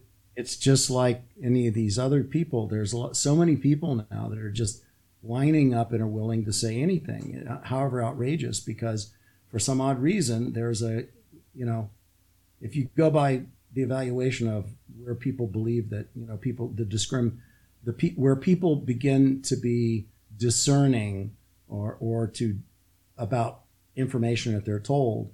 I mean, there is a 50% cut line in the population, so it says. I don't know if that's actually accurate, but there are certain studies that say that. So that's 50% of the population. If you make an outlandish claim, it's 50% of the people, or a significant portion of that 50% are going to stand up and, and become followers of it, no matter what you say. And in fact, the more outrageous it is, uh, you'll probably get more of that 50%. Hmm. And so these guys understand that. And they were, uh, will say that. And I see it all the time, and I'm sure you do as well. Yeah. I've just gotten to the point after being, you know, have, having come out of the out of the military in '95, and then being in this kind of realm, being like the first guy teaching it on the scale that I was teaching it, uh, because I've trained over 25,000 remote viewers in 25 years. Um, well, I stopped in 2004. I stopped actively teaching in 2004 just because my country was at war, and so I went, you know, I went to work in building this, you know, this new business, mm-hmm. and working with physicians and building this new business, which was training tactical combat casualty care, and and then we became the largest trainer of that uh, in working with my partners at that time. And uh, I was really, again, I felt like it was like being back almost in the military again. We were training soldiers, sailors, airmen, Marines, coasties, and uh, and in federal and state, local law enforcement in trauma medicine because for the first time in the history of U.S. warfare, um, and this last 20 years, we actually gave warfighters uh, an individual first aid kit that had actual medical devices in that first aid kit. and then they had to be trained how to use those devices. And they were given a, a thing called the March algorithm that they had to learn how to do that. And you had you had medical providers who were in the field as either medics or physicians or something else, and they had to be taught at another level about how to do this stuff because, um, you know, an MD that goes into the military, in, in some cases, they were even deploying dentists uh, and using them, you know, as assistants in trauma. And you had guys that have n- never in their life seen how to do a surgical airway or what to do with a traumatic amputation on the battlefield or, you know, how to stop a high pressure, high volume bleed or what, you know, how tension pneumothoraxes develop and, you know, how you decompress those and all these different things that became part of that whole medical world, a whole new brand, uh, brand new kind of medicine called operational medicine or tactical combat casualty care. But the overarching umbrella of it was operational medicine. And so the training had to be there for those. But it was one of the reasons that that that training saved so many lives is because now you had guys. I mean, I was I spent six years in the Rangers. I, I didn't have a tourniquet. I never had a tourniquet. I had a first aid kit. We all did. You know what it was? It was the same. It was the same old bandage, the pressure bandage that they issued in World War One. it's the same thing. Everybody was carrying that same stupid cravat. You'd open it up and it was a cravat, had a safety pin in it. That that's what they issued you. That's all you had. So now they figured out, oh no, you've got to have pressure bandages and you have to have tourniquets and guys need chest seals and you know then it goes into interosseous devices and then medics are carrying pelvic stabilization devices and they were using extremity extremity IO devices which was not new technology. IO was interosseous infusions. Uh, it's like you have to think of it as. Are you familiar with it? No. It is. You think of the bone as a rigid vein. So in trauma medicine, what happens is guys get traumatic amputations or, you know, uh, gunshots to extremities and things like that, and they get they get shocky or they get low pressure because they bleed considerably. And what'll happen is um, you can't get an IV started. If you're trying to infuse whole blood or some other kind of medication, you can't get one because the veins collapse. Mm-hmm. and so interosseous was actually developed by an army surgeon. Um, I think it was in the Philippines on Corregidor uh, in World War II. And he used this large gauge stainless steel catheter, which he pounded into the tibia. And when you pound it in the tibia, uh, you're now access the marrow, and it's uh, there's red marrow and yellow marrow, and uh, the I, have forgotten which the tibia and the uh, humerus are red marrow, and the sternum is yellow marrow. And the sternum, actually, with yellow marrow, it uptakes fluids better, faster, and gets them to the heart and the brain faster. But it, it's sometimes an easier target in these extremities, like the humerus bone or the mm. tibia. And so they now there are devices that are made that you know that just drill. They have drill. They have little guns and drill them in. There are hand turns that you can turn them and screw them into those particular places. Hook them up to an IV bag, and uh, and it it infuses just like it was through a vein. That's pretty, pretty cool.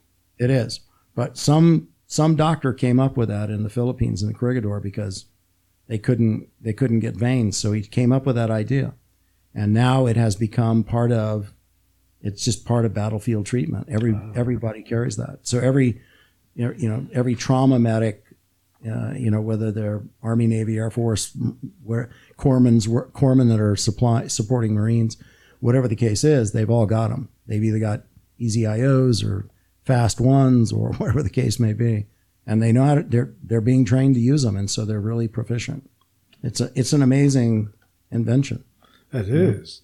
That is. And what you're doing is great too, because you're saving lives on the battlefield, you know, creating these technologies.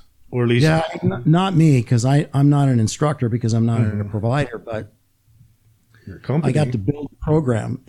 and, and, and, uh, the guys I trained who are providers are the ones that now train to the level that I expect them to train to and they've you know they've taken what I taught them and gone way beyond it. I mean, most of my trainers have now been with me like my goodness, 16, 17 years. Wow. Some of them, yeah, that's a long time to be doing that, and and I love it. So talking about remote viewing and teaching re- remote viewing now mm-hmm. is is done as a it's done as a because we want to do it. I'm not, you know, that's not how I make my living. Yeah. Uh, but I'm certainly happy to, to teach it and to talk about it and do those kinds of things. And I'm I'm really I, I wish we could talk again. I'm and uh, and pick this up and carry on. Absolutely, uh, yeah, we could definitely do a part two.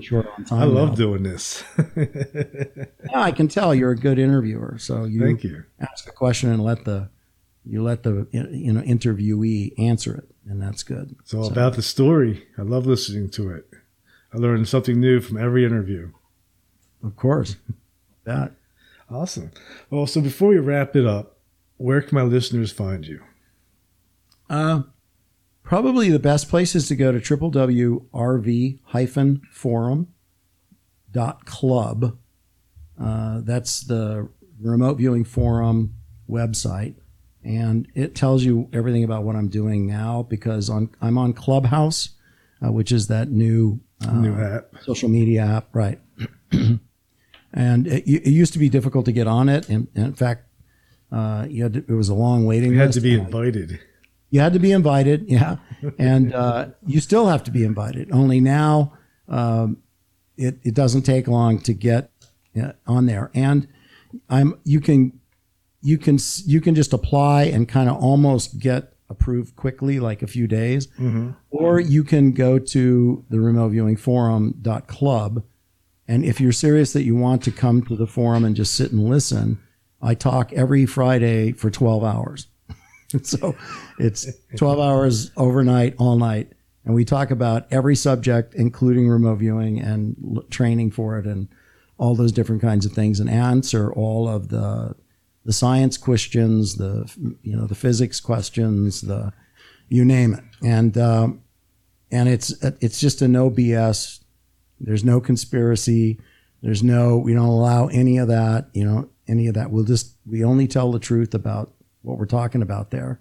And we won't let anybody come in and, you know, try to pull the wool over people's eyes or make ridiculous comments or things like that. It's, I love the app for that because if people come in and do that, the moderators that work with you on it, they, uh-huh. all they have to do is like touch the you know the icon for the person and it like instantly mutes their mic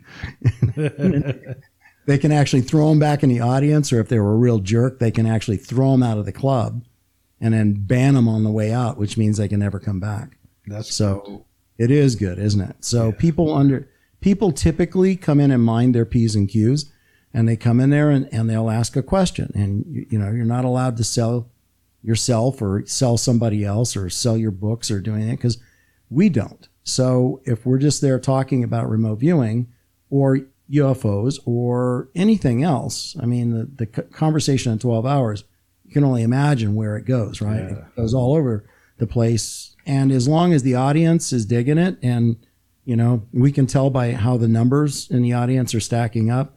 So if it's, you know, if it's 200 people, then we know it's good if it dwindles down to 69, we know we better get off that subject and, and something else because people float in and out kind of deal. But uh, yeah, so Clubhouse, uh, the the the club is the the remote viewing forum, and uh, just get on Clubhouse, look for me, David Morehouse, and uh, and then join that club, and then we'll be there starting tomorrow night at 7 p.m. Eastern time, and it goes uh, 7 p.m. to 7 a.m. Wow. Long night. fun. I really enjoy it. I, I really get a lot of energy, as I'm sure you do, from your guests and from, yeah. the, from people. I mean, I just, I may start off kind of tired, but it, mm-hmm. it usually, you know, a couple hours into it, and I'm like amped up and ready to continue on. So, yeah. I really enjoy it. And I, again, I've really enjoyed being here with you. And, I enjoyed uh, it too. This is great. And I know, like, I was talking to somebody today, and I said, you know, sometimes they got my days off from work. I'll do like six interviews in a day, and he's like, "How can you do that? That's too many." And I'm like, "Not really, no." you know, and, and, it also just makes me a better interviewer. Makes me more endurant. Makes me pay better attention. You know? What do you do, if you don't mind my asking? Oh, I'm a. Um, you ever go to Sam's Club and the people that give out the samples, the free food? Yeah, yeah. Like I'm the supervisor of that department. Well, that's crazy. Yeah, you're a good guy to know. Yeah, I get I got I got the food hookup. exactly. You know, like what what cool is going to be going out today? You know, I wonder when they have the lobster samples and the shrimp samples, and you know, not the other things. But that's, well, that's lately it's been hot dogs. hot dogs. So, did you go to culinary school or something like that? To no, no. This was a. I had moved to Alabama and I couldn't find a job, so I got a job, you know, giving out the samples part time. And then I started making the orange juice. And then COVID hit and we stopped doing the sampling and everybody wow. quit. My bosses quit, all the leads quit and everything. Hmm. so I was the only person left to take over. And then I took over and COVID ended and here I am. ended. well, good for you.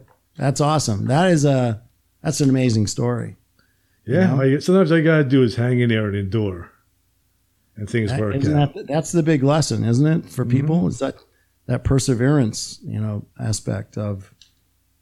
And the other thing is, you know, how people are just trying to figure out what their purpose and their calling is in this life, and and uh, how you're going to live your life honoring that purpose and that calling. Because if you'll do that, and clearly, this is one of you this is a you know the other thing is is paying bills, but this is a purpose and a yeah. calling. I mean, you're you're empowering humanity, and you're giving them wisdom and knowledge for them to you know pick and choose how they choose to absorb it. But that's the only way that we're going to kind of change the glo- the global societal evolution. You know, we just came out of 20 years of war, so we had an unraveling phase. We've had a 20 year long destructive phase. Mm-hmm.